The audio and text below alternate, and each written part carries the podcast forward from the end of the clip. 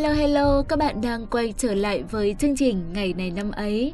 Một ngày mới lại đến và mình lại có cơ hội để ngồi đây và trao cho các bạn thật nhiều những món quà nhỏ ý nghĩa. Hy vọng các bạn sẽ thích chúng nhé. Không để các bạn phải đợi lâu hơn nữa, chúng mình sẽ cùng bắt đầu chương trình ngay bây giờ.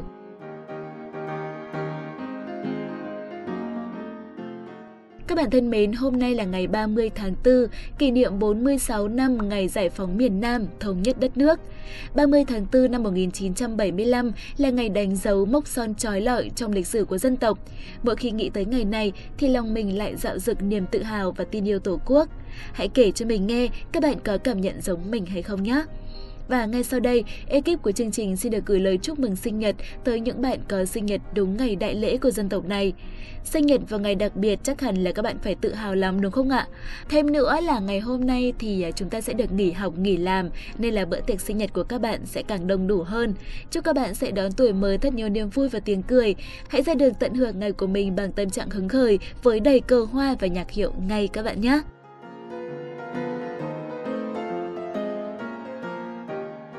Các bạn ơi, các bạn có tò mò xem câu danh ngôn sẽ được lên sóng trong ngày hôm nay là gì không ạ? Chính mình thì cũng đang rất tò mò. Để xem nào, hôm nay thì ekip đã gửi cho mình câu như thế này. Cố chấp và bảo thủ là bằng chứng chắc chắn của sự ngu dốt. Nếu nói theo một cách hình tượng, thì bảo thủ là người dùng tay nắm chặt một vật không buông.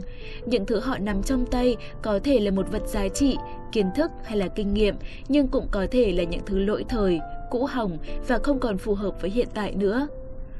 Sự thật thì bảo thủ và cố chấp lại luôn song hành cùng với nhau. Gần giống với bảo thủ, người cứ cố chấp là một mực giữ nguyên ý kiến không chịu thay đổi, luôn chấp nhất đến những điều sai sót của người khác. Biểu hiện rõ nhất của sự cố chấp chính là kiên quyết bảo vệ một điều đã bị phủ định mà bất chấp danh dự, uy tín của mình.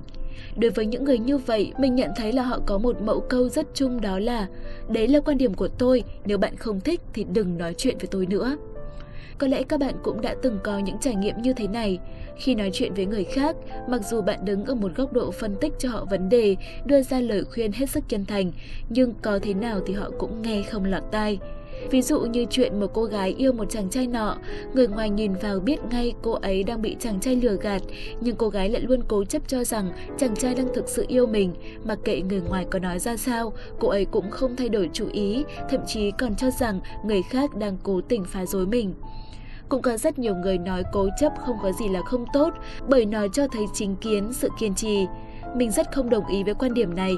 Cố chấp và kiên trì là hoàn toàn khác nhau.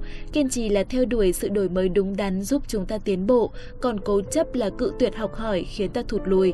Bởi vậy mà chủ nhân của câu danh ngôn khi nãy mới nói rằng đó là bằng chứng của sự ngu dốt. Các bạn đang quay trở lại với ngày này năm ấy. Ngay bây giờ, hãy dành ít phút để cùng tìm hiểu xem ngày 30 tháng 4 của những năm về trước đã có những sự kiện đáng chú ý nào xảy ra.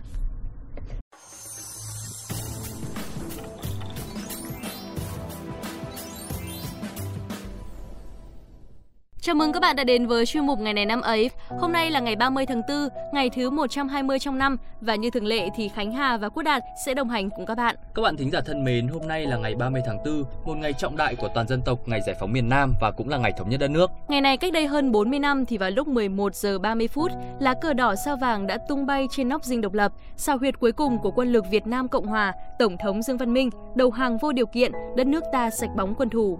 Và không biết là các bạn thính giả thấy thế nào chứ còn ờ, với cô Đạt thì luôn cảm thấy dạo dực trong lòng khi mà được xem lại những cái ờ, thước phim tư liệu lịch sử về ngày 30 tháng 4. Qua đó thì ờ, mình cũng càng thêm tự hào về truyền thống giữ nước vẻ vang và biết ơn hơn nữa những người chiến sĩ anh hùng. Ừ, và Khánh Hà thì cũng có cùng suy nghĩ với cả Quốc Đạt và có lẽ không chỉ riêng Khánh Hà và Quốc Đạt đâu mà rất nhiều các bạn thính giả thì cũng cảm thấy như vậy. Là một người Việt Nam thì cũng đều biết được ý nghĩa của ngày này dù ít hay nhiều. Nhưng mà có một điều mà cô Đạt thắc mắc đó là trong bức ảnh chụp hai chiếc xe tăng hút đổ cổng dinh độc lập thì không biết là chiếc nào sẽ hút trước nhỉ? À, cái này Khánh Hà biết này. Những thắc mắc của Quốc Đạt thì sẽ được giải đáp ngay trong phần sự kiện tại Việt Nam. Ngày 30 tháng 4 năm 1975, chiến dịch Hồ Chí Minh kết thúc thắng lợi, đập tan xào huyệt cuối cùng của chính quyền Việt Nam Cộng Hòa, đất nước Việt Nam thống nhất. 8 giờ sáng ngày 30 tháng 4, Tổng thống Dương Văn Minh và Bộ Tổng tham mưu Quân đội Việt Nam Cộng Hòa hạ lệnh đơn phương ngừng chiến, sẵn sàng đón quân đối phương vào Sài Gòn để bàn giao chính quyền. 9 giờ sáng cùng ngày, đúng 3 tiếng đồng hồ sau khi chiếc trực thăng cuối cùng của Mỹ rơi nóc tòa đại sứ quán, tướng Trần Văn Trà lệnh cho quân giải phóng tiến vào Sài Gòn từ năm hướng và không gặp bất cứ một sự kháng cự nào. Sau khi đánh bại quân địch tại các trạm chốt ở khu vực cầu Sài Gòn, Hàng Xanh, cầu Thị Nghè, hai xe tăng số hiệu 843 và 390 tiến về dinh độc lập. Xe 843 đi trước do đại đội trưởng Bùi Quang Thận chỉ huy. 10 giờ 45 phút ngày 30 tháng 4, xe tăng mang số hiệu 843 húc nghiêng cổng phụ của dinh độc lập và bị kẹt tại đó. Bùi Quang Thận, đại đội trưởng, chỉ huy xe 843, nhảy xuống xe, cầm lá cờ chạy bộ vào. Xe tăng 390 dưới quyền chỉ huy của Vũ Đăng Toàn húc tung cánh cửa chính của Dinh, đại úy trung đoàn phó trung đoàn 66 Phạm Xuân Thệ cùng lực lượng đột kích thọc sâu của quân đoàn 2 và biệt động thành Sài Gòn tiến vào Dinh độc lập, bắt tổng thống cuối cùng của Việt Nam Cộng Hòa là ông Dương Văn Minh cùng toàn bộ những nhân vật chủ chốt của nội các chính quyền Sài Gòn.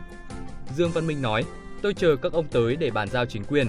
Phạm Xuân Thệ trả lời, các ông đã không còn gì để bàn giao. Thay mặt cách mạng, tôi đề nghị ông ra lệnh đầu hàng vô điều kiện để tránh đổ máu không cần thiết. Dương Văn Minh đồng ý. Đúng 11 giờ 30 ngày 30 tháng 4 năm 1975, lá cờ đỏ sao vàng tung bay trên nóc dinh độc lập, chiến dịch Hồ Chí Minh toàn thắng. Bây giờ thì chúng ta sẽ cùng chuyển sang thông tin tiếp theo. Ngày 30 tháng 4 năm 2009 là ngày mất của nhạc sĩ Nguyễn Văn Tuyên, Ông được coi là người khai sinh ra nền tân nhạc Việt Nam, nghệ sĩ đầu tiên sáng tác và trình diễn tân nhạc trước công chúng. Cho tới nay, hầu hết những nhà phê bình đều đã công nhận ca khúc đầu tiên của tân nhạc Việt Nam là bài Cùng nhau đi Hồng Binh của Đinh Nhu, sáng tác vào năm 1930. Nhưng tân nhạc chỉ thực sự hình thành vào năm 1938, được đánh dấu bởi buổi biểu diễn của Nguyễn Văn Tuyên, trình bày chính tác phẩm của ông ở Hà Nội. Những bài hát đầu tiên của ông khi đó là Kiếp Hoa, Bông Cúc Vàng và Anh Hùng Ca Tuần báo có thế lực nhất lúc bấy giờ, đó là tờ ngày nay, đã hết lòng ủng hộ cho đăng tải bài hát của Nguyễn Văn Tuyên trong số 122 ra ngày 7 tháng 8 năm 1938.